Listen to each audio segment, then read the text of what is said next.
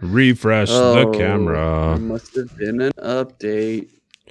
Whoa, there he is. He's right there, right in your it. face. And let's start the show. There's a minimum crew requirement. What's the minimum crew? Oh, one, I suppose.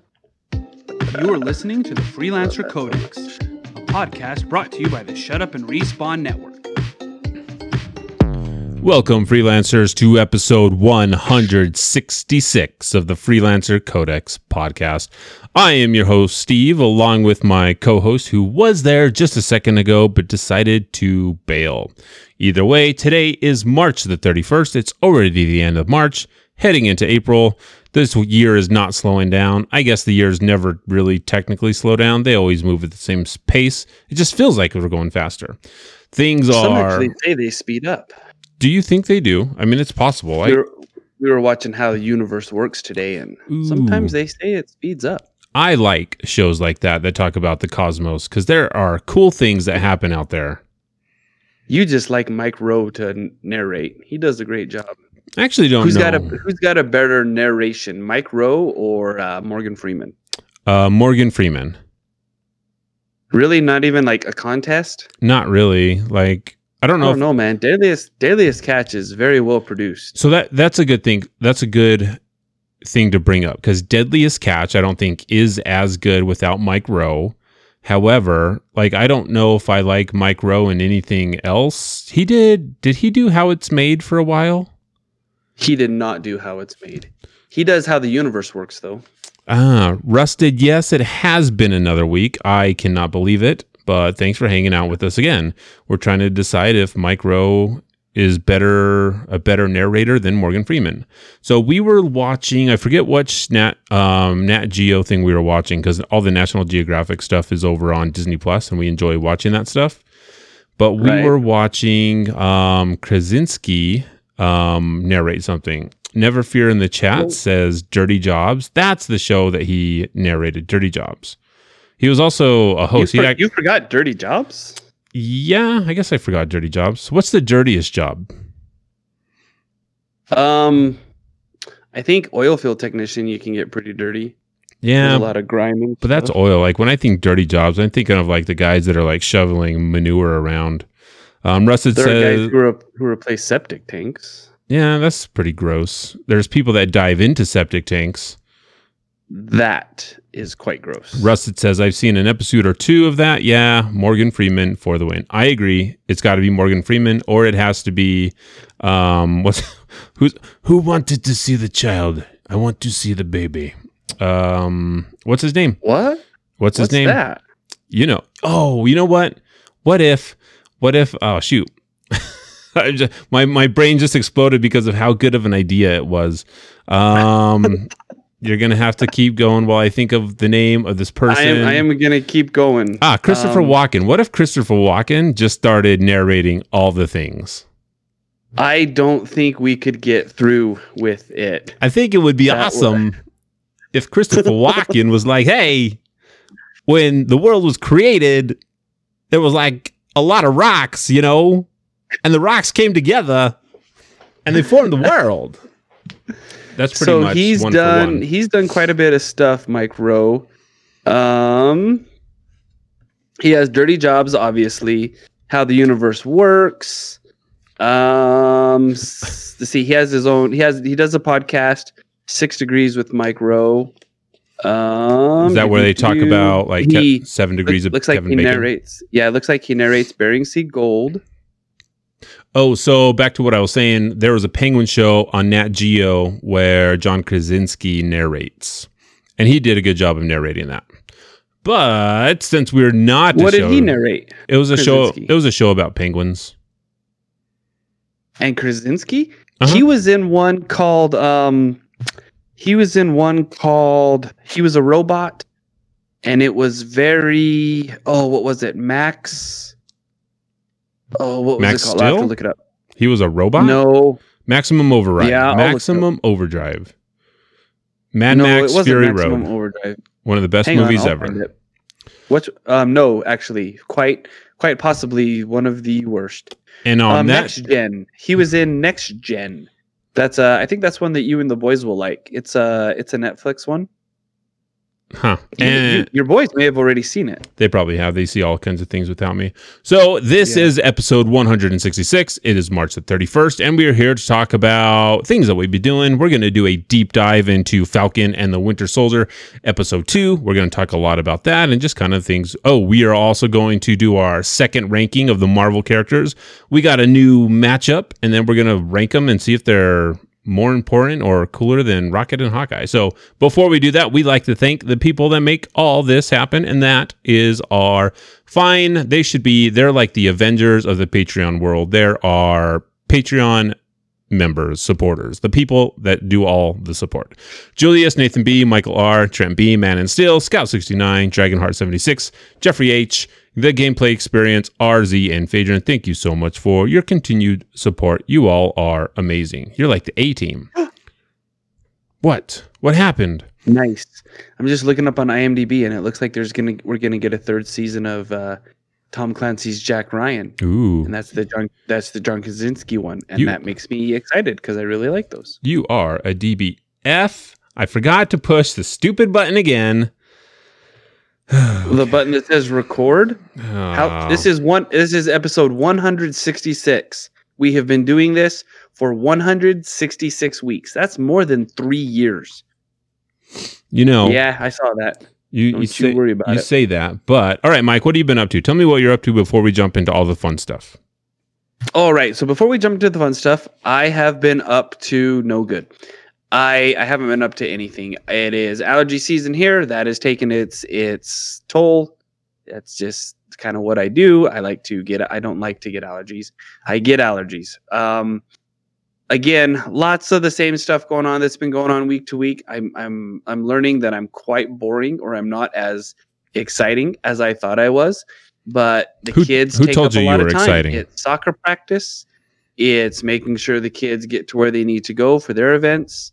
It's making sure we get to gymnastics and we have all the leotards and we've got the uh, lunches packed. And so it's fun. It's a lot of it's a lot of mist. It's a lot of Beat Saber. It's a lot of sometimes just let me throw this headset on so I can tune out the rest of the world. Um, play some Beat Saber. Bought a couple. Um, I just lost it. Wait for it. Bought a couple Linkin Park songs, um, stuff that I didn't have before, and so yeah, nothing too exciting. Just the same old, same old. Yeah, Waiting you- for waiting for those moments when you can be off of work and and hang out with the kids and sit on the couch, watch some basketball. Uh, last night had some great uh, NCAA tournament games. The Michigan um, UCLA game was awesome. UCLA was a number 11 seed and they ended up upsetting a number one seed. So now the final four is set with a number one versus a number 11 and then a number one versus a number two. So There you go. hopefully, hopefully, and UCLA is playing Gonzaga and Gonzaga has not lost this year. Hopefully they still have their magic going No, and they can pull because this will this will be the upset of all upsets. Gonzaga always Um, chokes. They always choke. they haven't. this They year, so always choke in the tournament. They go far, but then they always choke. That is something you can count on. I wish all the well. If you are a Gonzaga fan, then I hope they do it, but they always choke. I don't think they always choke, and I doubt they're going to this time. But how cool would it be if UCLA is able to to come out on top? That would be fun. And then the other side is um, Baylor, who I think really has a really good chance of winning. Baylor versus oh shoot, and I just lost it. Who's the number two? Houston. Baylor and Houston. So that'll be a good that'll be a good uh, game. Both of those teams are from Texas, um, so it'll be fun. I think it will be fun. I think you are correct. I am glad that you finally think I'm correct at something. Cool. because it doesn't happen often. No, it doesn't. It doesn't happen often. It so is pretty rare. I will give you that. Cool. You want me to go? Should I go? Who, who goes first? You should I go. You should tell go? us what you're up to. All right. So check It's this out. It's probably not going to top what I'm up to. You're going to probably because you were probably playing a mobile game while I was talking there. You don't listen to me. Nobody Ah, to me. ooh, I could have been playing a mobile game because I got into. I don't know if I could say it. I'll say it. No one cares. Um, I got into the Homeworld mobile um alpha test. So I have Did been. you just break NDA? I don't know. I didn't read that NDA. It was for a mobile test game, so I didn't really read it. I guess you can come after me, Oh, nice, but man. whatever. Um, so I've been doing that. I really enjoy Homeworld, and now it's mobile. And uh, no, I definitely can't talk about it because that was part of the NDA. So, um, but yeah, that's the thing I'll be playing, and I will give I will give my uh, yep. There you go. That's the thing that's better- out that you yeah, can sign up. we'll- Anyone can sign up for it. Restart this part, and we'll No, just I edit disagree. Oh, we should just edit more of the show. We should actually edit the show live to hard drive, people. All right. So because I bought a Switch, look around, make sure my kids aren't here because I still haven't told them that I have a Switch. Um, It's been a week, and you haven't told them, and they haven't found out either. I'm trying to figure out a way to leverage it as a parent to maybe that they'll actually like me or do the things that I ask them to without grumbling. Once they find out that you've been hiding it for this long, they're really not gonna like you. Oh, it's not like I'm hiding that one of them's like adopted or something. It's just that I have a Switch. All right, so I have been still playing the Project Triangle Strategy um, demo. So far, I have three hours into this demo. Mike, would you like to guess how many of those hours are actually gameplay? They are. Let's see. Of the three, I'm gonna go with with 20 minutes. There, you're pretty close. It's about 30, 30 minutes of actual gameplay. This, the story is very involved, and like I said before, they drop you in, right in the middle, and it's like a Game of Thrones level. Like there's a bunch of different houses that are trying to figure out how to stop this battle from happening or whose side they need to join and all these different machinations of all these different people. And there are separate scenes for all of these. So when you go to a separate scene it pauses goes back to the main map and you there'll be a bunch of um, exclamation points. And if they're red it's like hey this is the main story. If they're green they're kind of like bonuses. So if you click on them it's just story. There's no moving around. There's no gameplay. It's just a bunch of people talking, and you like get story like that, and then a thing will pop up and it'll say you learned this about this person, and I guess you'll be able to use that in the future when you have dialogues with these um, NPCs, and it'll kind of open up more of the story that way. But there's very exposition heavy, lots of dialogue, lots of voice acting. I don't know if I like the combat yet. Um, they said that they turned up the difficulty for this demo, which is kind of weird for them to do. Normally, for demos, you want people to have fun in a demo, so it's pretty difficult right now um, playing through it. And the way it's presented, there's a lot of. It's kind of like a. It's a it's a strategy. It's a turn-based strategy game where you move your guys, set them up. Which way do they face? If they're behind you, you're going to get hit in the back, and you're going to take extra damage, and you have to have elevation and all this stuff. And I think it doesn't really explain a lot. Um, one of the things that I really like about um, a game like Into the Breach, it kind of shows you everything that's going to happen the next turn, so you can kind of strategize that way. This one, you kind of have to wait for the other players to move, and hopefully they move the spot you want. So I think I think I'm having fun with it. Not sure if this demo has convinced me to buy the full release whenever it actually releases, but I'm glad I've got to play around with the demo. So that's that. And then, so I know a lot of people have been talking about this game called Narita Boy. At first, I thought Narita Boy was just like the name of a new like um, musical band that was out there because it sounds like Narita Boy could be a rapper for some reason. Um, so I haven't really paid much attention to it. But while I was at soccer practice waiting for my kids to finish up, um, I was cruising on the Twitter and found a uh, a tweet about this game called Narita Boy, and I was like, "What the crap is this?"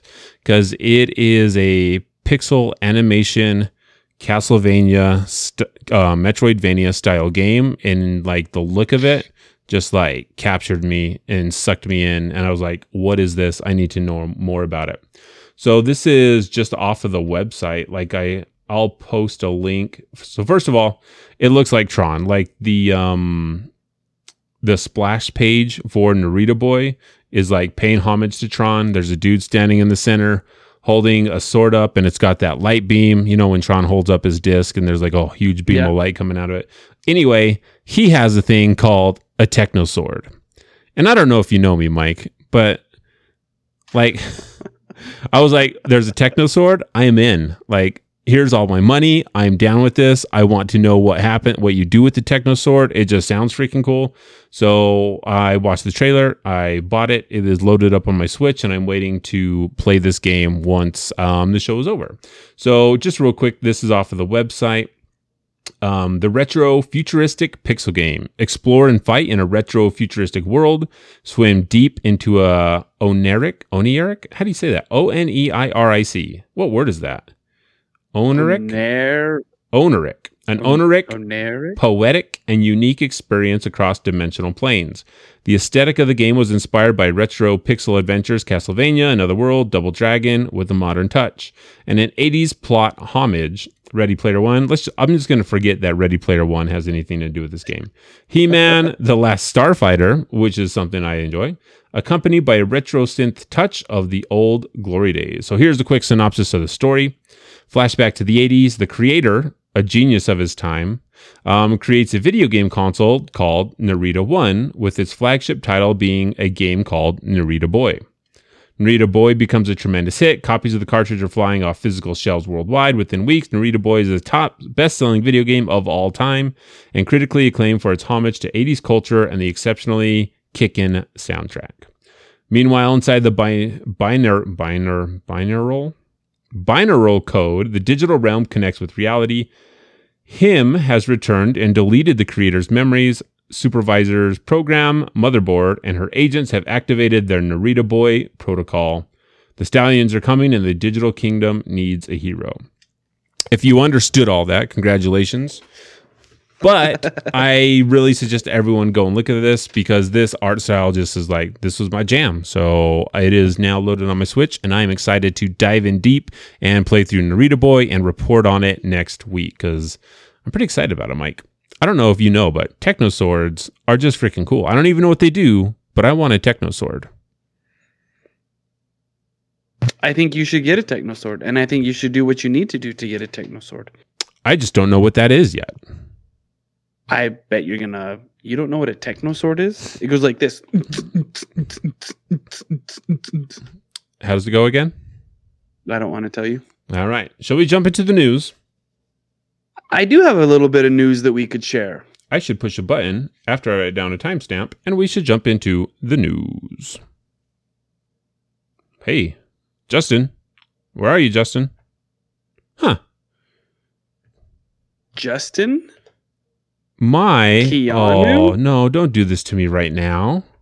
Oh, come on. My stream deck Did has it do it? died. oh no, Stream Deck. Wah, wah, wah. No, this is not okay.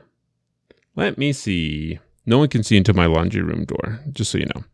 So I'm going to go ahead and figure this out while you tell us about All the right. news. I do have a little bit of news. It's something that kind of happened since our last episode. It actually we got I got this piece of news Thursday after we recorded on Wednesday. This is something that our family does and so we're going to talk about it because it's something kind of big. But Disneyland, which has been a location of many of our family's vacations for many years, definitely holds a place in our uh, family history as the place that we would go on vacation. It was just announced that they are getting another new expansion um, coming soon. We don't have many details.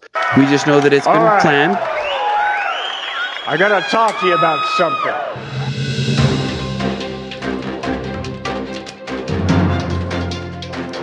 Our man on the street, Mike, is over in front of Disneyland. Mike, tell us about Disneyland. All right. So so like I was saying, so Disneyland um, is going to get another new expansion for those who um, go to Disney and visit Disney, specifically Disneyland. This expansion is is oops, and I just clicked out of the wrong thing. This expansion is about for me just looking at the pictures aerial views it looks like it is the same size as dca stop doing that I didn't do it. You know how when you you know how when you get to like queue up an article and then something pops up and you can't get rid of it until you click that button. I hate Where button advertisers, is so man. tiny. and they hide the It's X. the worst. Like you can't find the X. the X. Like why is not the X in every spot? and it's like, oh, Right. the X is over here. It's real dumb. I agree. So so part of the things that is that is happen happening with this is that there are possible possibly new attractions, new lands, new restaurants, new shopping experiences. There actually is a great um um oh what's the word? Um Factory, wait for it. fabricator, Not factory. laundry chute, um laundry detergent, you automobile. know, it's a it's a picture that shows up. Concept art. Jeez, oh Pete, Mike. Concept art. So the concept art of of it of this new area planned is expansive. It's huge. I can see some hotels. I see water elements. It looks like an area is going to be modeled after Neverland. Um, I did read an article saying that it looked like they were going to have some Wakandan type elements here. There was going to be a giant panther. Um, it definitely looks it looks super super cool. It is taking the place of the Timon parking lot that used to be, and I get my bearings a little bit messed up down in there in Southern California, but I believe it's to the west. to the west. I believe it's to the west of of Disneyland and um But you should look to the east. Disney where this new area is going to go. So it's huge, it's big, it looks cool. I'm excited. There you go. Hey, it looks like Devin's in the chat. Huh. Oh, hey, Devin in the chat, maybe. That's really cool, Mike. I'm excited because you love that kind of stuff. So I'm excited for your excitement. I know a lot of people online have like mixed feelings of like, why are you expanding? And it's like, well, because Disney Plus is making billions of dollars. So it is really interesting that there is that kind of that people are getting kind of upset at that because I know many people that I talk to really, really want, really, really want um, Disney Disneyland to get bigger. Right? Many people say that it's crowded. Many people say that they that they need it larger, and so this just seems to make sense. But but it's it's cool. It's really cool looking. I like the way that they've done it. So hopefully it'll be a, a nice addition. I agree. Disneyland should be larger. And there you go. three or four years in the making. Like with as large it is as it is, it's probably going to be a big project. I don't know. They could have like knocked it out last year. No one was there. They could have like put. Con- I was there recently, workers and, there were no and there were no um, signs of it. So there you go. They're still working on like the whole Marvel thing, aren't they? That was getting close to being done. I did still see some barriers up when we when we went into DCA when we were there over spring break. Um, I hear that it's that it's going along. Disney gets to open April 30th with limited capacity and things. So For only Um, I bet California we will get those first pictures out um, ar- right around that time. Well, that will be fun. Cool. All right, let's move on to the next thing. I didn't have any news because we got lots of stuff to talk about here. So we're going to jump from that bit of news over to our ranking of Marvel characters. We need a bumper for this. Can you, like, on the fly, come up with a bumper for our let's rank Marvel characters? Ba-dum-ba-bum-ba-bum-bum-ba. Time to rank the Marvel characters. Put them in order of their awesomeness. We need to put them in the order of their awesomeness. I will cap that out and we will use it for the future. All right, so quick recap. Last time on our rankings, we have Rocket Raccoon as our number one pick, and we have Hawkeye as number two. So, Mike, I went over to Twitter and I said, Yo, rank these two people. And I had a theme. Let's see if you can guess my theme. I chose Gamora and Hulk. Gamora and Hulk. So, what's the theme there, Mike? Green? There you go. See, that wasn't so hard. Um, so now we're gonna. Is that really it? You're uh you were you must have been allergied today also. I set this up like a long time ago, man. I am in this thing. Okay, so interesting thing to discuss though. When we were talking about the Hulk, we're just talking about the Hulk, the Green Man himself, right? We're not talking about Bruce Banner. Are we? What do you think? Because they're two different Um, characters, kind of. Well, I guess at the end they kind of become one, but in the beginning they're not. So, what do you think? Like, how do we categorize Hulk as one character, two characters, or actually three different characters? so so so there are actually three characters there, aren't there? Because there's Bruce Banner, there's the Incredible Hulk, and then there's Professor Hulk. So since you put Hulk, then we are just thinking of the green guy with anger issues. But that so we're not thinking be, of Professor not to Hulk. be confused with the green lady with anger issues. So who do you pick here? Who do you pick over the other? Do you pick Gamora or do you pick the Hulk? Gamora has more uh, nuance to her, right? She has more more to fight for than Hulk.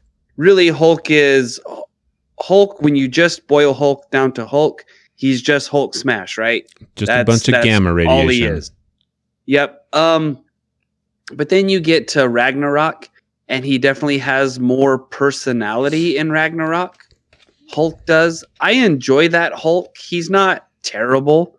He's funny when he goes after uh um Surtur, right? Right Yeah. at the end of Ragnarok. He uh He doesn't. You're right. He has more character than. So, man, are there four different? than, are like, there four Hulk different Hulks? Are we going to call it? Uh, we'll call him Planet Hulk. No, Planet Hulk is a whole different, uh, different thing. So, I actually I actually have again a slight problem with Hulk because he is invincible. Right? We've talked about that that with him there seem to be no stakes. Even so like the Chitauri are no match for him. The only time he's even kind of stumbled by the Chitauri is when there's 50 of them blasting him at once and only then even then he only is stopped because the story needs him to be stopped Yeah. to create some false um, stakes when the nuclear missile is headed to the city. Um, so the, I put Hulk. Go ahead. Russell in the chat is voting for Gamora. Says that she has more character about her than the Hulk does. So you're going to put Hulk. Um, you're going to vote for Gamora over Hulk then in our little two-person head-to-head combat. Because I yes, I am. I am gonna put Hulk. I am gonna put Gamora over Hulk, but I'm not gonna put either of them over Hawkeye and Rocket. Before you get to that, Rusted also in the chat says Okay. there was a line in Avengers where Bruce says he tried to commit suicide by putting a gun in his mouth, but the Hulk spat out the bullet. It's one heck of a transformation. So I agree. is, I'm yeah. going to choose Gamora over the Hulk because I also think Hulk, um, power wise, is just I don't. I don't like the Hulk very much because there's not much to like about the Hulk. Like even his shtick of like smash things, punch Thor. I think that's kind of funny. But I have always liked the cartoon version of the Hulk where him and Bruce Banner have agreed that the Hulk is going to kind of like be in control. Like Bruce Banner is there writing in the background while the Hulk takes over because he kind of gains more character. Like I, re- I like that version of the Hulk. I don't like the switching back and forth because I don't really think Bruce Banner is very interested in the MC, interesting in the MCU at all. Anyway, so I agree. I'm going to choose Gamora because I think Gamora has a lot more personality. I think she is more fun to watch in the movies. Um, so yeah, so we're going to choose Gamora over this. But in our ranking of Rocket versus Hawkeye, it's funny that we have two Guardians now on this list already. Maybe I need to pick my matchups better if we already have two Guardians. So where do you put Gamora? Should we? Do you want to rank Gamora first, or do you want to rank Hulk first? Oh, it's. I think it's for me. It's easy. It, it's Hawkeye one, Rocket two, Gamora three, Hulk four. That's not what our list is. Our list right now is Rocket One, Hawkeye Two. My list. No, we're going off the uh, the Freelancer Codex list. Oh well, then what did what did everybody vote for then? Because everybody voted. Isn't that the freelancer codex? Yeah, that's how it is. No, So, so, then, so then, No, so the list- the list that we Rock- have- it goes Hawkeye, Rocket, goes Hawkeye, Rocket, Gamora, Hulk. no, so So here, just put Gamora and Hulk three and four. No, 'cause- okay, because I'm not going to do that because I think I like Gamora more than Hawkeye actually. Um, Phaedron says he hasn't watched Marvel things since Endgame. Well, you should be able to weigh in because you've seen Hulk and you've seen Gamora. So you're gonna put you're gonna put Hawkeye over Gamora.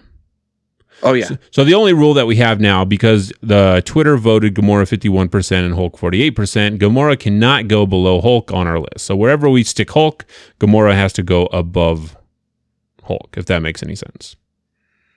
Always. no, it forever. does. Uh, are- is is what I'm saying not coming through? It never is. Gamora three, Hulk four. I don't think Gamora should be number three. I think she has more character and depth than Hawkeye does in the movies that she's been in. She even had, I mean, she's like the daughter of Thanos. Hawkeye's just like some guy with the bow and arrow. I'm going to put Hulk as number four because that's where Hulk belongs. He'll probably drop more. You really think that she's better than Hawkeye, character wise? I don't think she's better than Hawkeye character wise. Oh, I see what you did What there. has she done? What has she done? I don't know. She like helped save the galaxy from Ronan. She uh helped stop Yeah, and, um, uh, Star Lord because he has dad issues. Um, and, and Hawkeye, Hawkeye, Hawkeye, Hawkeye, Hawkeye. Hawkeye hasn't done that. So there you go. Phaedron says Hawkeye in last place. So there you go, Mike. Um, Phaedron coming in with the deep facts. Also, like Hulk. Well, we're not talking about anyway. So for the purpose of this, since Mike keeps leaving, I'm going to go ahead and move Gamora above Hawkeye because I have control of this list, and we will just leave the list since Mike's gone and cannot dispute this. We will leave the list as Rocket, Gamora, Hawkeye, then Hulk. So so far we've got two Avengers representing our list of the uh, best MCU characters, and we'll kind of go from there. So, all right, chat. So, tell me who we need to rank next week. Put in the chat who we need to rank next week, and we'll put it in our Twitter poll, and we'll rank it that way. Sorry, Mike. Uh, chat said Gamora bet over Hawkeye, so we have to go with chat. I don't know if we can argue with you- with chat. So, There's like two people in chat. um, there's a little more than that, but uh, but hey, we'll go with that. Um, Whatever. Whatever. someday, Mike, your list. Someday. Yeah. Things are gonna get easier. Uh, all right. So we just had someone else come into chat. Um, okay. So Russ would say two baddies. Do two baddies. So who should we do as baddies for next time? Who would be a good baddie? Uh, Vulture is a good baddie. Vulture is a good baddie. So we'll put um, Um, Vulture. Who else do I like? Vulture against. we can do Um. Oh, wait for it. Wait for it. Doc Ock. Doc Ock. We haven't No. seen Doc Ock yet. We've seen Doc Ock in another Sony um, In production. another in another Spider-Man iteration, but not this one. Uh, Vulture and Ebony Maw, because every, everyone's favorite Ebony Maw.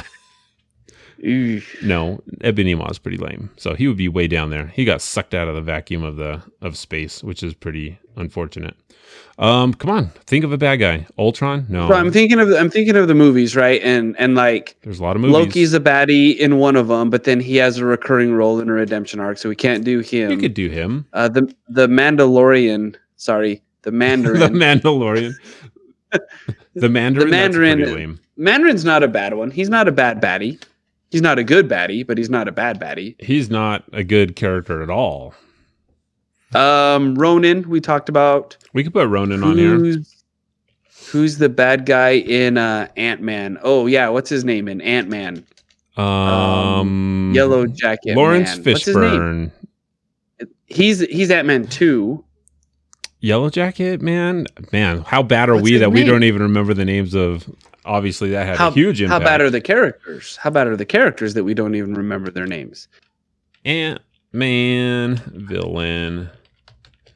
Um, Rusted said he was in House of Cards. Also, Darren Agnon. Let's see, Darren Agonistus Cross. Agonistus? Agonistes. What kind of weird name is that? So we're gonna do that. His name is Yellow Jacket. Like that's his that's his bad guy name is Yellow Jacket. Okay. So I'm gonna put his real name so that we remember his real name, and then we'll put Yellow Jacket.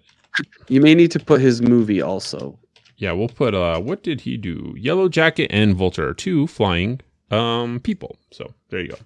That'll be the who is uh who is the bad guy in the first Spider-Man? in the That was Vulture, huh? yes, that was Vulture. who is the bad guy in the second Spider-Man? Mysterio. Oh, what's his name? Mysterio. Gyllenhaal. Mysterio. Rusted says Goblin. We have not seen the Goblin yet in the MCU, but I would like to see the Goblin. I like the Green Goblin as a. Uh, Can, can anybody but Defoe do gob- do Green Goblin? can anyone but Defoe do Power Rangers Goblin? Yes, I hope so. I hope someone can do something that is not Power Rangers Goblin. That's what we would all. Do you like. think that? Do you think that? Side note: Do you think that they'll go Goblin after having it been done in the other Spider-Man? I'm not sure with the rumors that we have with it going like multiverse. They're they're thinking it might be like the Sinister Six if they Oh. if they think um uh, going to come in as Doc Ock, and then we're going to have Doc other Ock. people going in. So that I think they're doing that. I I think the in the Spider-Man Ultimate Universe, um, Green Goblin is kind of like a Jekyll, Mister Hyde guy. He turns into this huge, massive dude, which is a pretty cool look for the Green Goblin. It'd be cool if they did something like that, but I'm not sure what they're going to do with that movie. We'll just have to wait to find out until later this year. All right, Mike, should we talk about the thing we've came, come here to talk about? We can talk about the thing that we came here to talk about. And hopefully, everybody here is ready to talk about the thing that we came here to talk about and is all caught up, at least with two episodes of The Winter Soldier. And, you know what? Falcon. Even if you're not caught up, like you could listen to the show and you can get everything that you need from this from the show. You like you don't even have to watch it and come in here and listening to us. It's like you watched it. Except you could get it, all of that, except the comedic timing. Exactly. So here we go with Falcon and the Winter Soldier episode 2. Rule number two What was rule number two? nobody gets hurt. It's a big one. And why isn't there rule number one? I always wanted to be an Avenger. Oh man, it's a dream come true, you know? We need someone to inspire us again. Someone who can be a symbol for all of us. We need new heroes. And we do need new heroes. And to start off, I would like to say at the beginning of this, since Falcon and the Winter Soldier deals with race, social issues, there's a couple of podcasts and content creators that I have been following for quite some time and checking out, and some new ones that I found out that have a much different perspective than two Hispanic guys talking on the internet about um, a show that has to deal with racism. So, For All Nerds Show is a podcast by two black um, content creators. They did an episode focused on, they do a lot of Marvel stuff. You can go check them out for a more nuanced look into those social issues that they have more experience with. Or you can check out Straw Hat Goofy on TikTok. He's actually one of the people I follow on TikTok. Um, also a Disney Parks um, employee at one time, and talks a lot about movies and different things, and pretty big Marvel um, Marvel head. So go check them out if you want more perspective on the things that people like Sam face. Um, so I think it's important that we address race and stuff like that. Uh, Mike and I have had lots of conversations when we talk about things like this on how what our voices matter to the issues and stuff like that. And I think something that Mike can always talk about is when you see something is wrong, you call it out and you do the right thing. So, and I think that's how my wife and I have raised our boys that when you see something that's wrong and it's obvious that it's wrong, you call it out. When you don't know, you learn and you educate yourself and you try to make the world a better place no matter who is around you, no matter who it is. We strongly believe in the golden rule that you treat others how you want to be treated. And if I think if we all did that in the world, the world would be a better place. True statement, Mike. I think you're headed in the right direction. You don't think the golden rule is like would make everything better? I think it definitely would make every it would make lots of things better. Maybe not everything because I don't like to deal in absolutes, but it would definitely it would definitely start somewhere. It would definitely start us in the right direction. All right. So golden rule, treat others how you want to be treated. And you know what? Call out bad stuff when you see it. All right. So let's talk about episode two. Just, the just, just don't be rude about it. don't be rude about it. Yeah, don't be rude. I mean, just don't be rude. All I right. don't know. Again, you want to treat others how you want to be treated, right? So I'm on a lot of allergy medicine, so I don't know what I'm saying. I understand. So, episode two of Falcon and the Winter Soldier is titled The Star Spangled Man, which is a throwback to the song that was sung about Steve Rogers when he was selling war bonds to a bunch of people.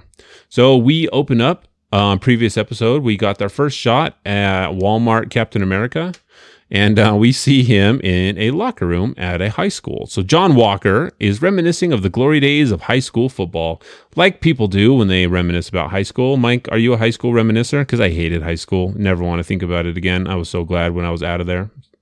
Never. Like, I am not a high school reminiscer. I, I don't. I don't. Good. It's safer that way. so yeah, so John Walker's like reminiscing. He's in high school, and like their high school locker room is pretty nice. I'm guessing this was probably shot in like some college facility, but they're saying that they're in a high school. Like they got a nice facility. I don't know where this was at, but man, they've got like doors on their lockers. Like this is like a high class place. Never seen such a nice. Uh, they're got to be in Texas for a football Be- stadium because like there this, are right? doors on their lockers. Yeah, seriously. So John Walker, he's talking about there. He's his girlfriend comes in to give him a pep talk to check on him. Everybody in the world expects me to be something, and I don't want to fail them. Expectation is a big thing that um, I think a lot of people have to deal with. You're expected to be something. You're expected to live up to the family name. You're expected to go to a good college. You're expected to go become a doctor, and that's tough for a lot of people to handle. Um, and I was curious, like, what does the world actually expect from a Captain America right now? I mean, the Avengers just brought like billions of people back. I mean, I don't know where you go from there. Like, all right, you bought you brought everyone back from the dead. Now what else are you going to do for us? You know what what expectations does America have on Captain America at this point? Just defend the world from threats, don't let the world explode, or is it just like, no, I think we're good. Like take a break? So, so remember that, and I think this is hit on quite heavily in this episode. Is that yes, everybody is back, but but nobody's thought about the challenges that that brings to a world, right? So, so if you if you really were to think about it and really put yourself in a situation where half of the world is gone and then they come back. So what are some of the things that could happen? Dude, I thought So- about this. So someone okay, and, you and- go. and you know what came to mind is like marriages. Yeah. That's one of the things. Like a partner leaves and then the one grieves and like decides to move on, is married, and then look, I'm back. Like, whoa. And then there's there's people who left apartments who are coming back to other people living in their homes. There are bank accounts that have gone unclaimed. There are probably, you know, property has been stolen, loot are not loot, or I, I'm sure places have been looted. I'm sure that that after an initial period of chaos, we're starting to get a sense of normalcy for for the people in the in that time now. That's the normal right? And then everybody comes back and and all these people need jobs. All these people need places to live. All these people need income.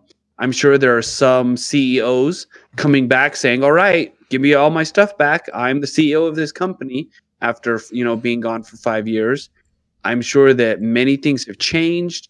Um you think about you think about all the prisoners who who blipped out and then blipped back in. Like i guess i guess if if we keep the same kind of thing prisoners blipped back into prison because that's where they were when they blipped out right? Because we're assuming that that that happened. It's got to be five years off Um, the sentence, though.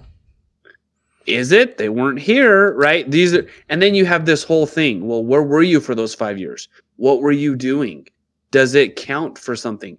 I've lived five years but you haven't.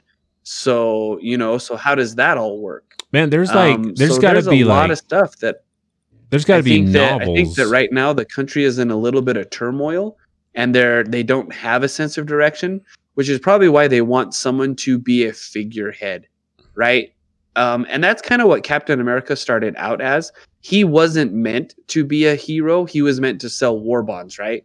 So, so maybe they just need a figurehead, someone that everybody can get behind, a mascot.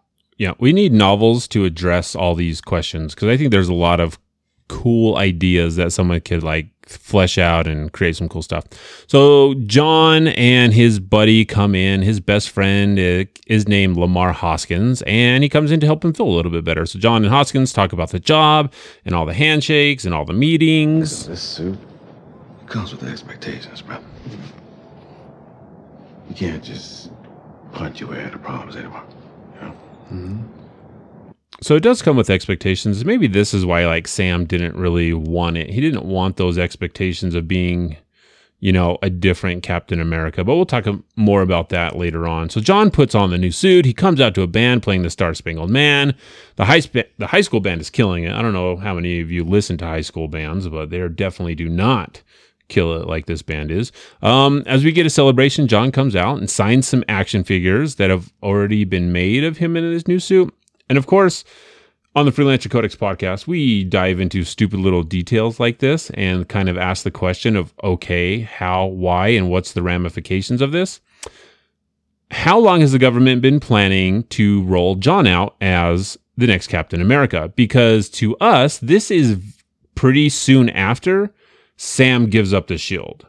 Like, I think this is like within days of him giving it up, they roll out John and present him at this high school as the new Captain America. If you were to have superhero action figures already made of John in his new suit, you had to have been planning this way longer than Sam giving the shield back. So they never had any intention of letting Sam be Captain America. Like, this was just not something that the government was going to do. So the action figure, they take a long time to produce. Um, the box doesn't have a shield in it. So I think no matter what, they were going to create a new Captain America. Um, Sam giving back the shield was just kind of, I think, a bonus for the government. They're like, okay, cool, thanks. We didn't expect this, but now we have the shield, and now I guess it makes because there wasn't even any mention of like, hey, this was passed down from Captain America for, to Sam, and now it's given to you. They were just going to roll out a new Captain America with or without Sam Wilson's blessing. That's all. All that information taken from John signing an action figure. So take that as you will, right? Because that is there's definitely a lot of nuance there. I I, I mean that that's a lot to unpack and that's a lot to think about. I I don't know how much of that is real and true.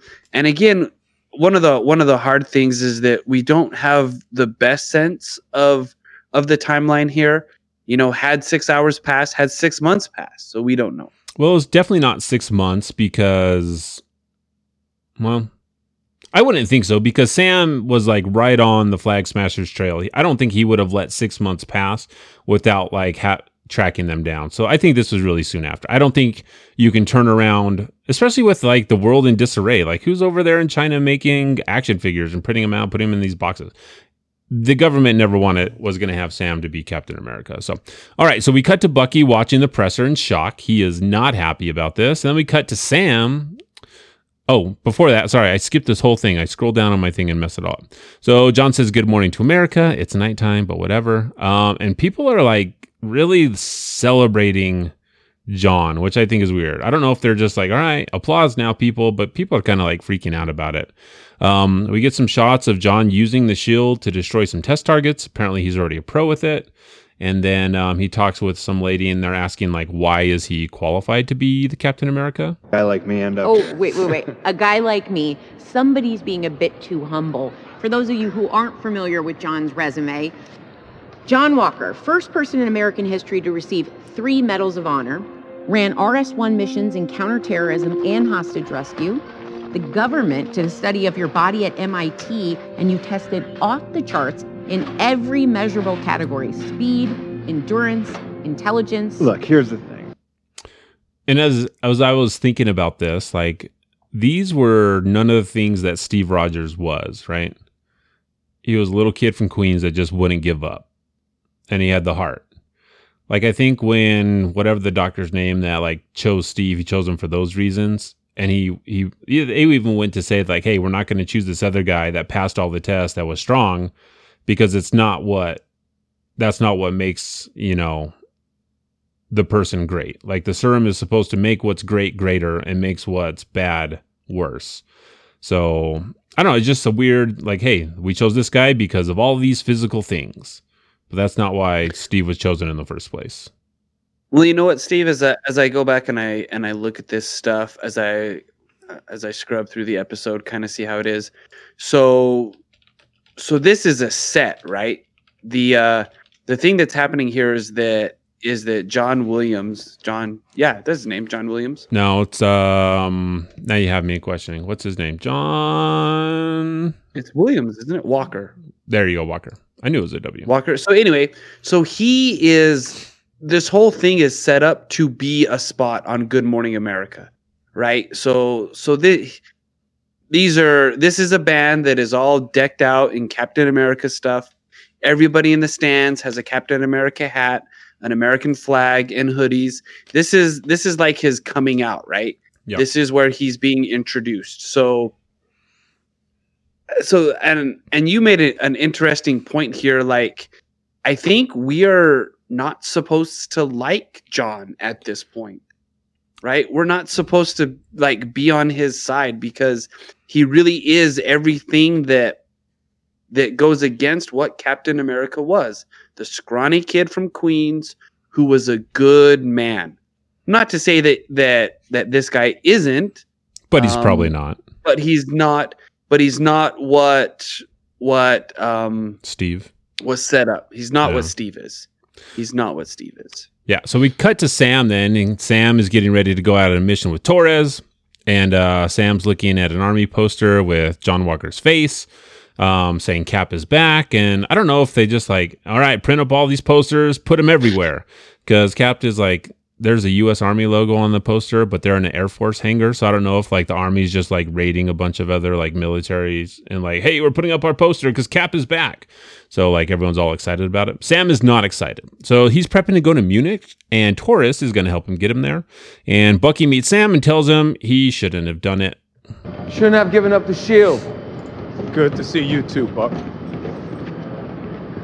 This is wrong. Hey, hey, look. I'm working, all right? So all this outrage is gonna have to wait. You didn't know that was gonna happen? No, of course I didn't know that was gonna happen. You think it didn't break my heart to see them march him out there and call him the new Captain America? This isn't what Steve wanted. Oh my God. So what do you want me to do? Call America and tell him I changed my mind? Huh? I guess you could just like, who do you call at that point? So Sam tells Bucky he doesn't want, he doesn't have the fine, time to fight right now because they're, he's kind of busy. It's over, Bucky. Besides, I have bigger things to deal with now. What could be bigger than this? This guy. His connections with rebel organizations all over Eastern and Central Europe, and he's strong. Too strong. And? Well, he's been connected to this online group called the Flag Smashers. Now, Red Wing traced them to a building somewhere outside of Munich, so that's where I'm going. Well, I don't trust Red Wing. You Hold on a minute. You don't have to trust Red Wing. But I'm gonna go see if he's right. All right. So Sam and Bucky are going to go track down the flag smashers. And that's what Sam's going to throw himself at. He's got a problem he can solve and he's not going to be able to solve that. You know, John Walker is now the Captain America. So he's going to go do something that he can do and he's going to go figure that out. Um, that was my take on it. So he's upset. They're all upset about the whole thing. Red Wing's pretty impressive. Like Red Wing's all the way over in Munich. I don't know if he's like just connecting to the internet or if he's actually over there physically. I I think that I think that this is just the recon that he did, um, because Red Wing is is controlled by by Sam. And it seems like there's like at least some AI at least in the early on. movies he was. Maybe there's maybe he's evolving. Yeah, Sam's. I don't I don't I don't think I like that he's been given a personality. Right, he's a piece of hardware. and he talks. mean- yeah, it's kind of weird. Like I'm not, and it's.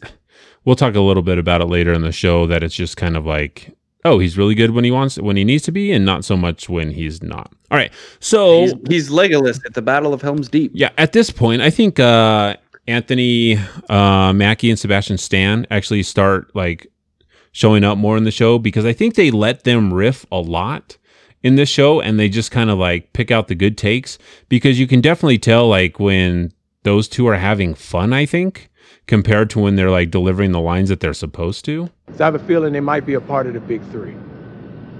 What big three? The big three. What big three? Androids, aliens, and wizards. That's not a thing. That, that's definitely a thing. No, it's not. Every time we fight, we fight one of the three. So who are you fighting now, Gandalf? It definitely, I definitely get that sense that they're just like having fun, like acting with each other. And you can definitely tell when it when it comes out, especially with like, hey, you're fighting Gandalf. How do you know about Gandalf? I read The Hobbit in 1937 when it first came out. So you see my point. No. I like how he says, "How do you know about Gandalf?" How do you know about Gandalf? How do you know about Gandalf? but it's just something I picked out. You can kind of tell that they're having fun with it. So they set out to go find the flag smashers, and they stare at each other a bunch. Um, and that's just something that is very recurring. That Bucky likes to stare at Sam, and Sam likes to stare at Bucky. They got like this weird bromance going on, and they're trying to like flinch. My boys do this all the time at the dinner table. They just start staring at you, and they're like, "You flinched, Dad. You blinked." It's like whatever. All right. So when they get there, Mike, it's always important to have a plan. And you know who had a plan? Steve had a plan. Enjoy your ride, Buck. No, you can't call me that. Why not? That's what Steve called you. Steve knew me longer, and Steve had a plan. So I want to go back real quick though, Steve. 'cause I Okay, think let's we go back. skipped a part, a line that is that is pretty telling, right? Um, and I think it I think it does take place in the hangar. and and and um, Bucky is really taking it hard that Sam is giving the shield back. And one of the lines that he says is that you know you have to take this shield because if you don't, that means that Steve was Oh wrong no, that about so that's later on in the episode. oh that's later on. Okay, Yeah, so I I won't jump the gun then. You're jumping the shark. You're jumping the Steve Shark. All right, so we f- jumping out into the forest, and Sam's like, "Hey, I caught that all on camera." And Bucky, they go into this warehouse, this abandoned warehouse, and they find the Flag Smashers. The Flag Smashers are moving large crates of stuff by hand. They're super strong, and the two make a plan to take them down. Um, one interesting thing: uh, Sam stops Bucky and tells him, "I have a button." I see a clear path. I say we take it. We're not assassins. I'll see you inside. Or not. Bucky is an assassin. He killed lots of people. So maybe this is Sam like saying, "Hey, remember we're not assassins," or bringing up old wounds. I don't think Sam would bring up an old wound on purpose to hurt Bucky. He doesn't seem like that kind of guy. But um, it's just interesting that yeah, he was an assassin, and he's something that he's trying to get through. And um, you can't really smash the flag, Mike, because it's fabric. And we call them the flag Um, smashers. I think it's a uh, I think it's a metaphor there, Steve. for smashing the flag? Like, shouldn't you call it like the line eraser? It's just like a weird like visual. Like you're the flags. Like smashing pumpkins, you can do. F- Smashing flags, they just kind of like you can't smash a flag. You can freeze it, and then you could smash it, I suppose. Yeah, you could, Steve. On that note, we get more that. banter from the duo. Look at you. All stealthy. Little time in Wakanda and you come out White Panther. It's actually White Wolf. Huh? Yeah, so he's got nicknames. Sam's like surprised he's got nicknames, but hey, he's called the White Wolf. And that's something that plays later on in the comics when T'Challa finds someone and trains them up to be the White Wolf. Um, this could also be something that eventually, as Bucky, um, Rusted says, I'm with Steve, the visualization isn't giving the people who use it what they think. See, I'm not wrong. Like, you can say I'm crazy, but being a flag smasher is like you're just grabbing a blanket and throwing it on the ground. It doesn't have the same effect as, you know, Hydra or something like that. So, yeah. Throw your flags on the ground, I guess. You could call them flag burners. That's that doesn't sound as good. Flag destroyers, flag rippers. Well, we'll workshop it. Um, but going back to the White Wolf thing, this is something that maybe as Bucky like learns to make amends or finally finishes like righting the wrongs he committed, he goes from being the Winter Soldier who was the assassin and murdered all these people to becoming the White Wolf, someone that has a new start in life or gets to start over, or gets to become something different, change the things that that he was made to be. All right, so we get back to Red Wing using X-ray vision, and they see a whole group of people, um, and then some action starts. And this is this is a pretty interesting action scene. We can step through it pretty quickly. Um, so Bucky and Sam think that the flag smashers. Um, Rust in the chat says maybe it's actually highly ironic, meaning ineffective. You can't smash thin cloth against the ground. All your force behind the throwing is dissipated by the billing of the material. Maybe that's what's going to happen with the flag smashers. They're just going to be so ineffective that everyone's like, "What are you doing?" And we can talk about that a little bit later as we talk about what exactly the flag smashers are. These are the things that people want to talk They about, sure Mike. can't see someone. They sure can't see someone jumping on a trailer in front of them. Yeah, we'll talk about that too. Um, so as the action starts, Red Wing sees a person in a trailer, and Bucky and Sam are like, "Hey, they've got hostages. We got to go save them because that's what heroes do." So Bucky takes off. I think this is like one of the things that we do on the podcast is we like go through scene by scene, pick out the things that work well, pick out the things that don't. Bucky runs right in front of the second semi jumps onto the back of the trailer and like the that back semi i mean there's a driver just staring at him. Like there's probably someone in the passenger seat and they've got to be like did you just see that? There's a guy climbing into our truck. Should we do something no like honking of the horn no one swerving they're just like all right i guess we'll see how this plays out so bucky like says hey we know what they're taking now They're stealing medicine, vaccines. they're stealing vaccines. They're going to go take them to the people that have been forgotten because the government is so worried about everyone that came back, all the people that were here, they aren't getting their medicine or the vaccine. So the flag smashers, they could call them like, hey, we're the vaccine still. Anyway, so they're going to go take their vaccines and give them to all these people. Right. So Bucky discovers a woman on the truck. She turns out to be a flag smasher, kicks Bucky out of the truck into the second one, and then she puts a mask on. I don't know why she put the mask on afterwards. Like, just fight with the mask off. Like, they've seen your face. So, Well, I think it's again, I think this is one of those things that's supposed to be the reveal for us, right? So we think she's a hostage. She even acts like one, very timid when Bucky first sees her, and you're like, you're like, obviously she's not a hostage, right? So- obviously. Yeah. So it's just kind of weird. It's like, oh, and now I put my mask on and now I'm the bad guy. So, and then cue the action scene. Red Wing um, comes as Sam and Bucky are fighting on top of the trailer.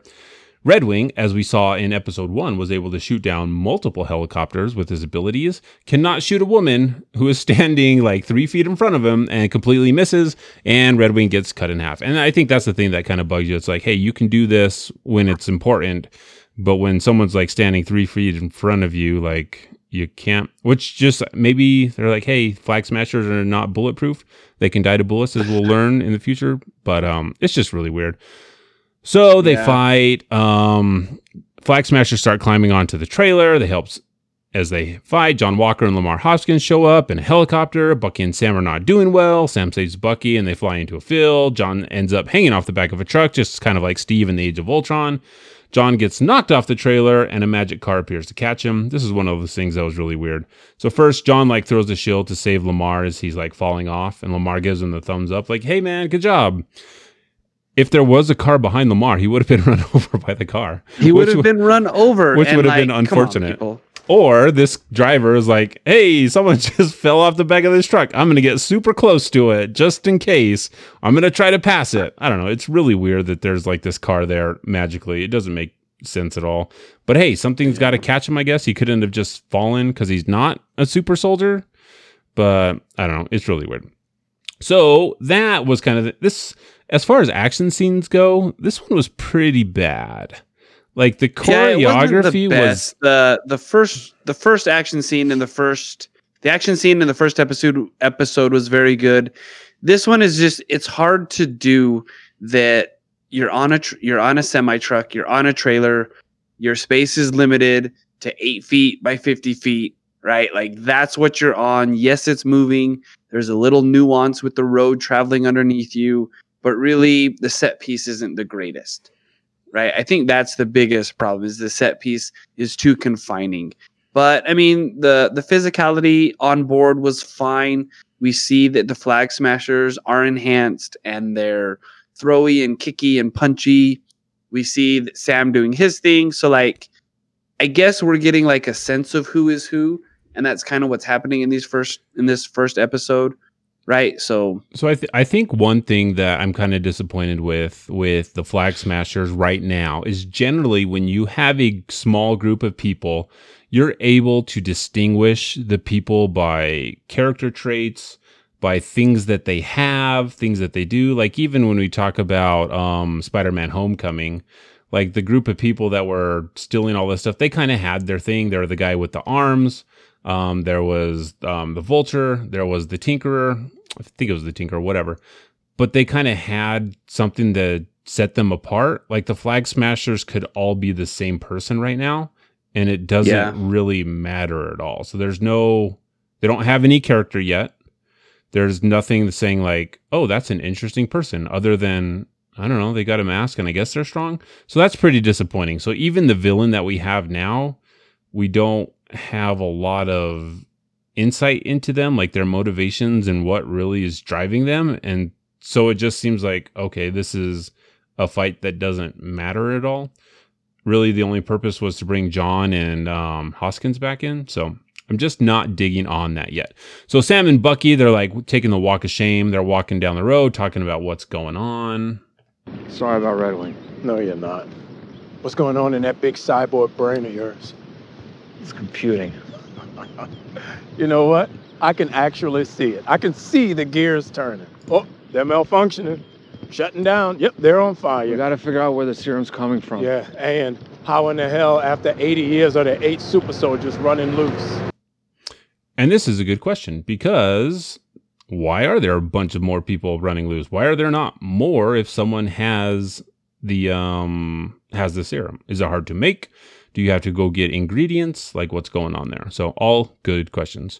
So as Sam and Bucky walk back, John and Lamar pull up and they offer to give the guys a ride. All right, well then we got to work together. That's not happening. Look, I think we stand a much better chance if we all just Just because you carry that shield, it doesn't mean you're Captain America. look. I've done the work. Okay. You ever jump on top of a False. grenade? Yeah, actually I have four times. It's a thing I do with my helmet. It's a reinforced helmet. It's a long story, but look, it's 20 miles to the airport. You guys need a ride. So this line infuriated me, right? Because because it was at this point when when Steve Rogers, skinny little 80 pound anemic 4F Steve Rogers jumped on a grenade and became Captain America. And now, you know, words that I can't say on the internet guy is yeah, I, totally do that. I do that all the time. I use my helmet. It's a thing. I'm like, you know what, dude? Like, like, like, forget you and the horse you rode in on, because because I'm not having any of that, right? And I don't know if this was meant to be something comedic, but that's but that's that's really messed up MCU writing because that was a big part in Steve Rogers becoming Captain America. And for him to just to, to nonchalantly just blow it off like that, I, I I don't think it had the effect, or or maybe it did. Maybe it had the exact effect that they were going for. That I want this dude to like fall off of the Humvee and then get backed over and then run over and then like backed over three times. Yeah. So Rusted in the chat says, I haven't seen this series. See, you don't have to watch the series. You can get it all through us, and it's even better than watching the show, Rusted. Um, but this is a modern day Marvel thing. Destroy all previous IP heroes in order to bring your own in. And what I, what I think that they're doing, they're trying to show that, okay, maybe he has done the work. Maybe he can be a good um, Captain America. I think that's what the show is trying to do they're trying to make you think, okay, maybe he will be okay before pulling the rug out from under you. But as viewers, we know that it's not supposed to be him. It's supposed to be Sam. So I don't know anyone that's like on, you know, the hey, John Walker is great. He could totally do it. I don't think anyone likes John Walker.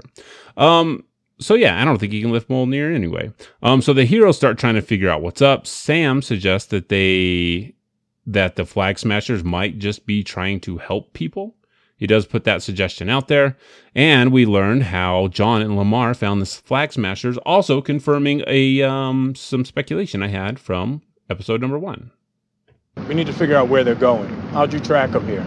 The flag smashers. Ah, no, we didn't track them. We tracked you uh, through Red Wing. You hacked my tech? Sorry, it's not exactly hacking. It's government property.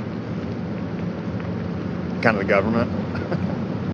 All right, so here here it is. I mean, this is the line where you're like, okay, yeah, nope, there was no chance. There could have been a sliver. We might have only run you over with the Humvee twice instead of three times like Mike suggested. But when you're like, no, I'm the government. That like is not at all what Captain America stood for. Captain America in every one of the movies was going directly against the government and their wishes and doing what he thought was right. And John's like, no, I'm the government, man. Like, we can hack your stuff. Which also, it's like, why, why is the suit government property? I guess they stole it. But hey, when they stole it, you know, possession is nine tenths the law. Well, but but who made it? Who made who made Uh, Falcon? It was a it was like- a government ex- like experimental had- thing. Well, yeah, probably that first version, but Tony had to have done something to it. Yeah, they I- probably I, don't have, have, to believe that one. Tony was like, "Hey, man, look, I uh, I've seen you in action. You're doing great, but here's how you can be better." I bet, I bet for sure that's 100% Stark Tech. Yeah, it has to be. You're right. Because even at the end of Ultron, they're like, all right, here's the new heroes. And Sam was there as one of the new Avengers. So definitely got new um, toys to play with that was not um, embedded with stuff that the government can hack. Yeah. So shenanigans here. We're calling shenanigans on who owns Sam's suit. Um, same for Spider Man. Yep. Spider Man's all owned by Tony. Definitely not government tech. They need, man, Sam needed his own little like kill switch, like enter kill mode, and then he could have done that. All right. Activate instant kill. Yep. So also confirmed that hey, speculation that they were tracking Sam. So John mentions the GRC is doing what they can, and that's the Global Global Repatriation Council. It's an international um, council that reactivated status and managed resources for refugees displaced by the blip. It's a mouthful to say. Lamar tells us his nickname because everyone's got to have a nickname. Who are you? Lamar Hoskins.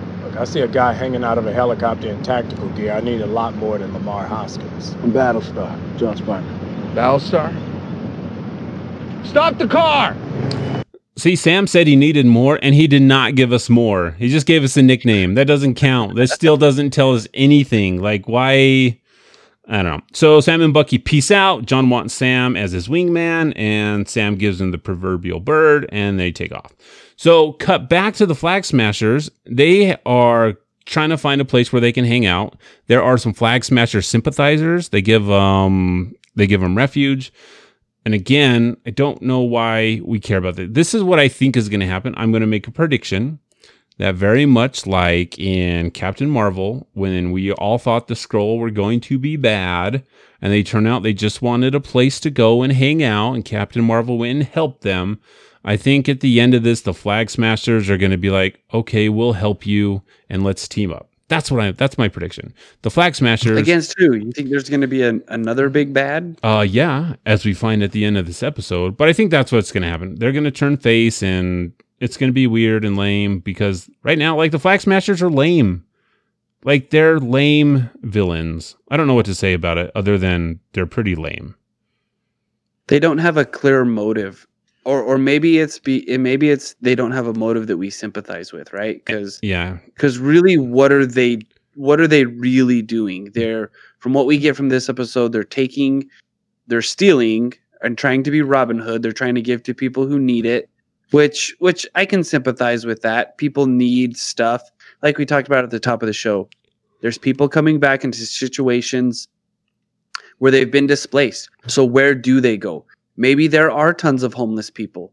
Maybe there are tons of people who who cannot deal with the reality that they came back to. Um, so so maybe. but anytime someone says a line like this, We're not playing no more. We can't let the same arseholes who were put back in power after the blip win. The GRC care more about the people who came back than the ones who never left.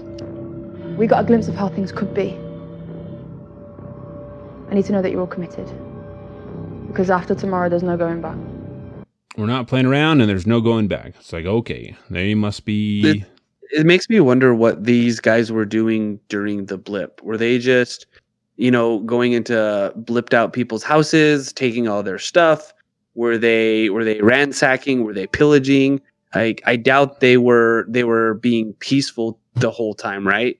Because it sounds like they were they were out kind of exploiting the situation, um, kind of like what the uh, what the uh, gang was what the gang was doing in Endgame when um, when Natasha goes to find Clint, right? They were just kind of exploiting everything and still being scum and villainy of the earth and and are sad now that they can't do that anymore. Yeah, it would be interesting to see what they were doing. And maybe we'll get that in later episodes. They'll say, hey, this is what we were doing. We were swimming in people's pools and not flushing toilets. So it'll be interesting to see uh, what we get there. All right. So, So the entire world blips out and you feel like you don't have to flush a toilet anymore? Yeah, man. That's you, like your big you can thing? go, you can go to you're New like York you're like oh you- nope nope half of you were gone this stays this stays now Imagine all the toilets that are unoccupied and not being used. You could just use them. You don't even have to flush them. That's just the thing that. Shut up, Don't Mike. Okay, have to flush let's go. Let's go That's- back to the plane where Sam and Bucky are like, "Oh man, this sucks." So Bucky wants to steal the shield back. He's like, "Let's just go beat him up. Let's steal the shield, kick him while he's down." And Sam's like, "I was on the run for two years. Um, the first time we did this, so I don't really want to do that anymore." Bucky tells Sam he needs to go see someone, and they go to Baltimore where they go and find Isaiah Bradley. It's, um, Sam. Sam, this is Isaiah. He was a hero. One of the ones that Hydra feared the most, like Steve. We uh, met in 51. If I met you, meaning I whooped your ass, then yeah, We heard whispers he was on the peninsula. But everyone they sent after him never came back. So the U.S. military dropped me behind the line to go deal with him. I took half that metal arm in that fight in Goyang, but I see he's managed to grow it back. I want to see like the miniseries of this interaction between Isaiah and Bucky in this fight. Like sometimes they'll do like, you know, animated shorts of stuff like this. I think this would be cool to see. Um, so as we go into the 616 continuity, that is the comic continuity, Isaiah Bradley is known as the Black Captain America. He was one of 300 African American soldiers who were used as test subjects at Camp Cathcart as part of the Project Rebirth's attempt to recreate the super soldier serum. Bradley was the only survivor, took on the mantle of Captain America, traveling to Europe to fight in the war. This was seen as, as treasonous at, by the military, who sen- sentenced him sentenced him. I can talk, I promise, to a life in prison as punishment. Although he was released after 17 years, his legacy remained a secret to the world at large, but became a legend and a hero to the black community. So this is a very unfortunate story. Like they were testing the superhero serum on African Americans, and a lot of them died. They talked, um, no, that was something else. But a lot of people died, and Isaiah was the only survivor, and they kind of used him up as all right, now you're going to go track down the Winter Soldier. We're going to use you. He decided he was going to go fight in the war, probably doing what he felt was right. And for some reason, I don't know why, I've not read the comics. I did not know about Isaiah Bradley, um, just because I'm not a huge comic, Marvel comic person. We're mostly in this for the MCU. So it is interesting to learn about his backstory. But I don't know why they would call it treasonous. Like, just because he went to fight, I don't know if they didn't want him to. We'll have to find the comics, Mike. We'll have to do some research and figure out why all this went down. Because that seems like a pretty harsh uh, punishment. Um, so the grandson, also the grandson that lets um, that tells Sam and Bucky to beat it. Um, this should be Eli Bradley, who in the comics becomes the hero, the Patriot, who gets superpowers um, from the genes of his grandpa. Not like wearing the genes, but that could be another superhero where you just put on someone's genes and you become a superhero. Um, I bet that's probably a secret. I bet that's probably already a thing. I um, hope not. It better not be a thing. Sisterhood of the Traveling Pants. That could. That might be it. I don't even know um, what that is. But so this is one of those things. Uh, you don't want to know about that things. Um. So we're in the house and we hear the story, and then we hear the classic. I don't want to talk about it. Right? Isaiah doesn't want to talk about the past. You know what they did to me for being a hero? They put my ass in jail for 30 years people running tests, taking my blood, coming into my cell. Even your people weren't done with me. I say. Get out of my house! So Isaiah has been through a lot, um, and he just doesn't want to relive it, which is understandable because he's probably seen a lot of crap um, while he was in jail. Um, and being alive through the times of you know where there was a lot of racism um a lot less now which is good and hopefully we can continue to lessen it. But man tragic backstory for isaiah bradley. Like do you think do you think we come back to isaiah throughout the show or do you think this is something where maybe not maybe not throughout. I think this would be a one-off but this does introduce um, the grandson right? Yeah. So so even if it doesn't if it's not come back to in this series that door is at least open yeah, at least something to maybe like go back to and like because I because I think it'd be interesting story to tell and interesting story to experience. All right. So Sam confronts Bucky and is like, "Why didn't no one talk about Isaiah?" Sam, why didn't you tell me about Isaiah? How could nobody bring him up? I asked you a question, Bucky. I know. Steve didn't know about him? He didn't. I didn't tell him. So you're telling me that there was a black super soldier decades ago and nobody knew about it? I think it's interesting because Hydra, um, because Isaiah went after Hydra. Um, Bucky says that um, Hydra was scared of Isaiah just like he was, like they were of Steve. So there was probably a lot of people that came after Isaiah trying to find him. And he even said, like in jail, that Hydra came after him to continue the experiments to figure out what was going on with him. So he's been through a lot of crap. Sam's pretty mad that no one knew about it. Um, but I bet Bucky was just like, no, man, like no one should know about it because he's been through enough. He needs to live out the rest of his days as peacefully as he can. Um, but yeah, tragic story for Isaiah Bradley. So the cops show up and they racially profile Sam. They're like, hey, is this guy bugging you? And they're like, what are you talking about? Get out of here. And they're like, can I see your ID? And Sam's like, no, you can't see my ID. And so every police officer on the planet should know who the Avengers are, especially like police officers, I would think. Like Sam's got to be more famous than Tom Cruise at this point because he is an Avenger. I would assume that everyone would know the Avengers, but these cops are like, "Hey, this just must be bad. Let's protect the white guy." Right? That's that's what's going on in this scene. Um, Sam is being racially profiled. Um, Bucky explains that he didn't say anything to Sam because let's see, there's a button. Sam, Why didn't you tell Nope, that's one. I didn't. I didn't tell anybody because he'd already been through enough. All right, so Bucky um, is very calmly and politely arrested, and they put cuffs on him. Why do they put cuffs on the Winter Soldier? Someone who can just break through them? I don't know. Whatever. Anyway, um, and then they go down to the police station, and the therapist, Dr. Raynor, comes to see Bucky. John comes out and says, "Hey, I'm taking Bucky as an asset. I need him. Get done your with your little crap that I don't really care about, so that we can go." And the doctor forces um, Bucky and Sam into a group therapy session as a condition of his release. This is like the weirdest setup of a scene to get. Like, I don't know if they just didn't know how to have this scene or have it come apart, but it just seems really weird. You, yeah, it's it's oddly placed. We were talking earlier that that this scene could have and should have probably been done inside of her office. We can have the scene because really the scene is funny. It's light. It it it is um, Anthony Mackie and Sebastian Stan going back and forth, and it's a funny scene, right? What they talk about. They go through some therapy stuff. They gaze into each other's eyes, like it's funny.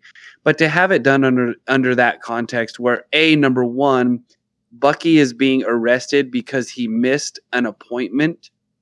Um, I've I've missed like all kinds of appointments and have never been arrested.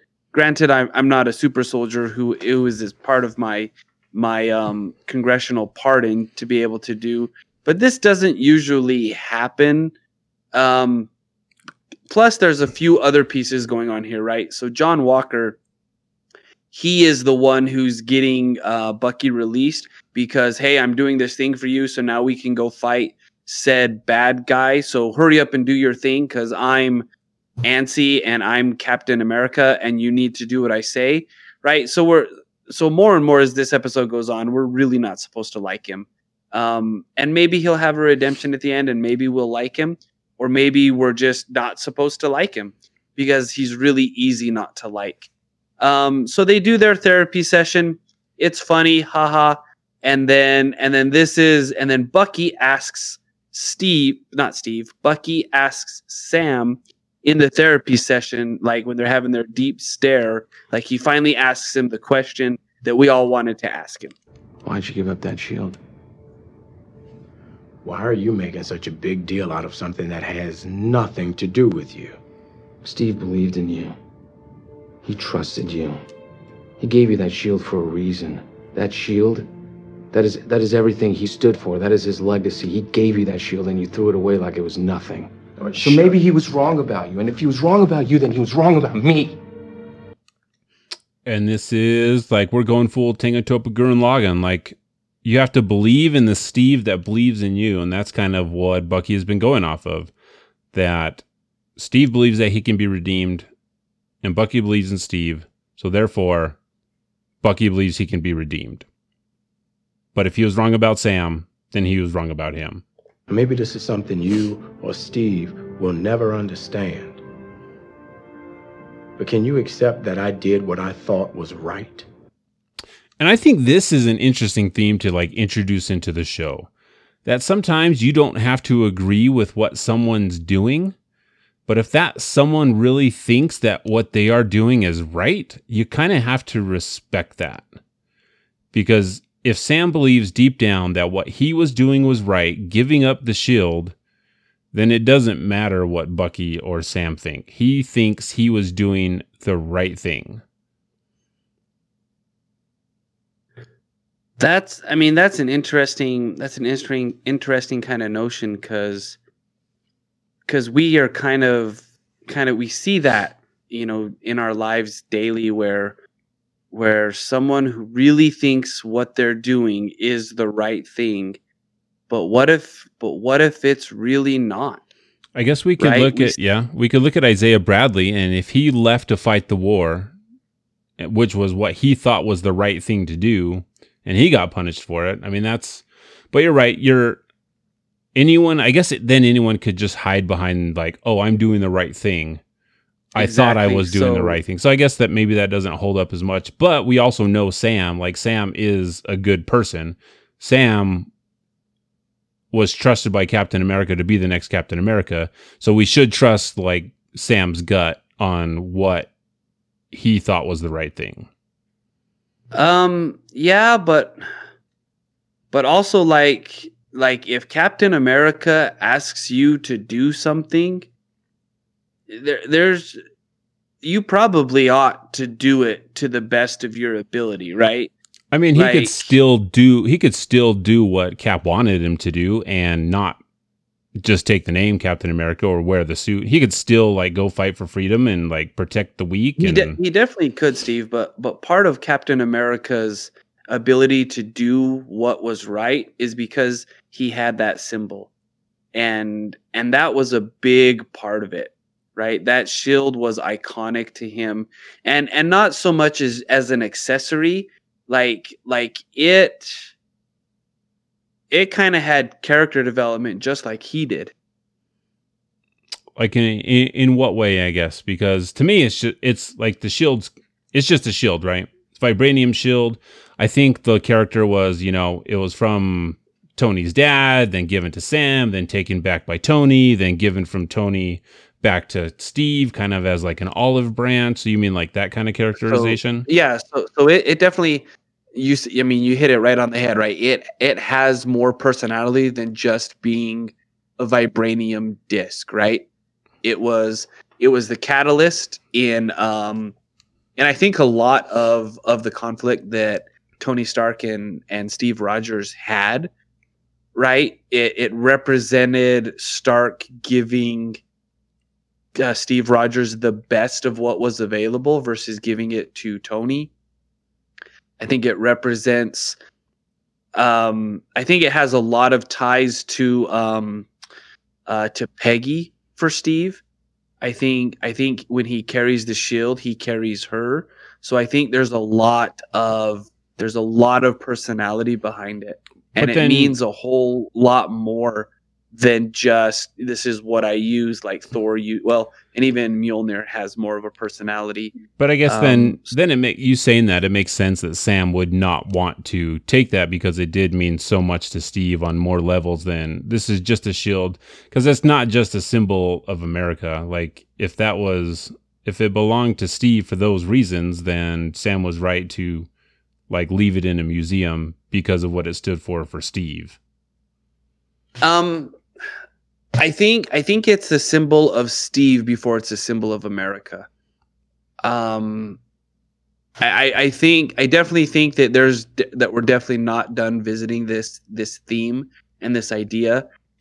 Sam is definitely going to end up taking up the shield by the end of the series, um, for sure. Like that's what's being foreshadowed, and so I think we're going to see all this come to light when it happens. But yeah, um, I definitely think it means more than just than than what I than than Sam saying I thought I was doing what was right. I think he's going to come to realize that that yeah, I kind of messed up a little a little bit on this one, but I can make amends though. Yeah. And if you were curious on whether you wanted to like John Walker or not, he let you know. Take it easy. Look, Walker's right. It is imperative that we find them and stop them. But you guys have rules of engagement and all kind of authorizations you have to get. We're free agents. We're more flexible.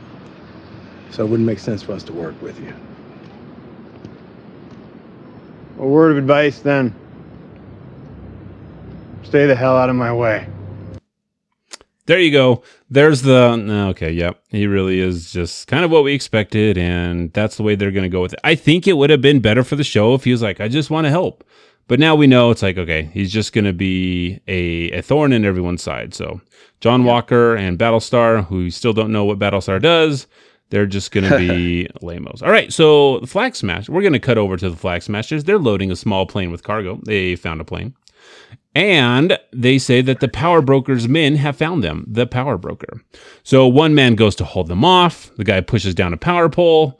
And then that guy, instead of running back to the plane, runs directly into the bullets that are coming at him, sacrificing the best himself. part is yeah is that we have this like tender moment between between this guy and and what's her name Karli Her name is Karli Montague, Montegarahan, Yeah. Morgenthal. Morgenthal, there it is. Karli Mor- Karli Morgenthau and and so this guy right this this no name flag smasher he's like he's like uh uh they can't get all of us and we see this deep look into their eyes and this realization of what's going to be done and he runs over and he pushes over a telephone pole and then doesn't immediately run away like like just go push over the telephone poles like cars can't drive over those with, and- with ease And that's the thing. Like, if you're in a bunch of cars, because there's a lot of cars there, it's like the cars don't all have to stop for you. They can just drive around and go stop the plane.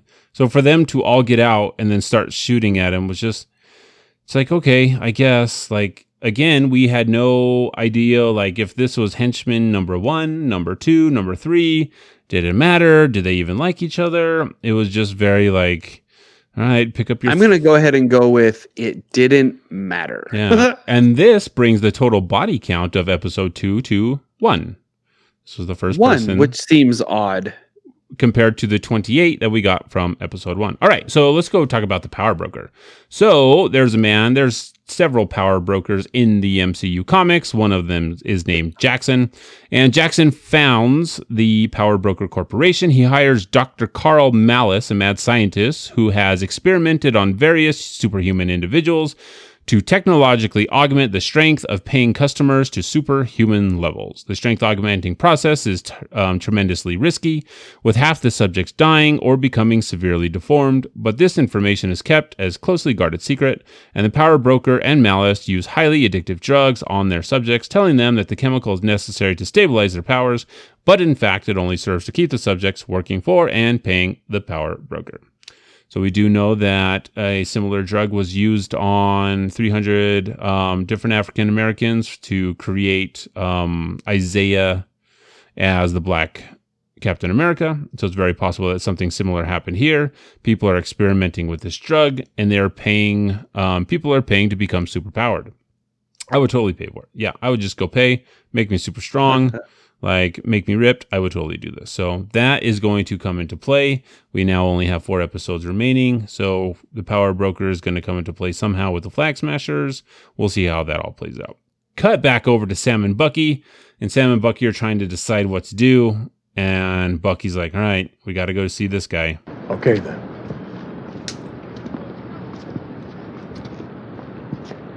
We're gonna go see Zemo. And we're going to go to prison. We're going to go see Zemo and figure out what the crap is going on here. And that's episode two of Falcon and the Winter Soldier. Um, overall, pretty interesting episode. It was a lot slower than episode one. I think they are trying to bring a lot together. And with only four episodes left, um, we will see Zemo. Um, maybe we will see Sharon sometime in the future. I imagine she's got to be in at least one episode. Um, I've seen her. I've seen her on the trailers, and IMDb says she's going to be in four episodes, five Ah. episodes, four. So four, because there's only four left. Rusted, thanks for hanging out. We appreciate it. We'll talk to you soon. So yeah, so predictions, Mike, for the last four episodes. Like, what is going to be resolved? How's what do you think? So I think there's going to be more clunky dialogue. There's going to be more forced tension between uh, Captain America and Sam and Bucky. There's going to be finally an understanding come to between the two uh, main characters. Sharon will be there, who's going to give her reasons why Sam should have the shield, and and how much uh, Steve meant to her. We're gonna finally see who the actual bad person is in this series, because I don't know. I think we've I think we've seen the bad person in this series on screen, but we haven't had any dialogue because that that first person in episode, the person in episode one, I don't think was Karli. No, Maybe that was just one of that was, Maybe it was. no, that was one of the other henchmen. He's in that group of eight people. Okay. Like we Okay. we saw we saw Karli. She was one of the people holding the bags. Um, so like the flag smashers, we've seen all the flag smashers. Zemo is going to be introduced. We're going to go talk to Zemo, see Yeah. what he's up to. Do you think Sam somehow gets powers at the end of this sh- show? No, I don't think so. You don't think he gets I think souped up so he can go toe to toe with these does guys? he become a superhero? No, because because because Steve gave him the shield without without that. Right? So I don't think Sam becomes enhanced in that way. Hmm. We'll That's just my prediction. we'll have to see how it all plays out. And again, we if you have comments, questions, other things that you noticed that we did not cover that you would like us to cover in episode in future episodes or in previous episodes, just let us know. Shoot us a line, freelancercodex at gmail.com. So until next time, Mike, we'll just end it here. And hey, only like two days away, and then we get to watch episode three, and then we're 50% done with this thing. And then Woohoo. there you go. And we'll see if it was all worth it in the end. So until next time, Sure. everyone, just remember. How do you know about Gandalf? I read The Hobbit in 1937 when it first came out. So you see my point? No. There you go. Thank you for listening to the Freelancer Codex, a podcast brought to you by the Shut Up and Respawn Network. Follow us at Freelancer Codex on Twitter or Twitch. Send emails to freelancercodex at gmail.com or voice messages to anchor.fm slash freelancercodex slash message. We wish to thank all of our Patreons. We are grateful for you all.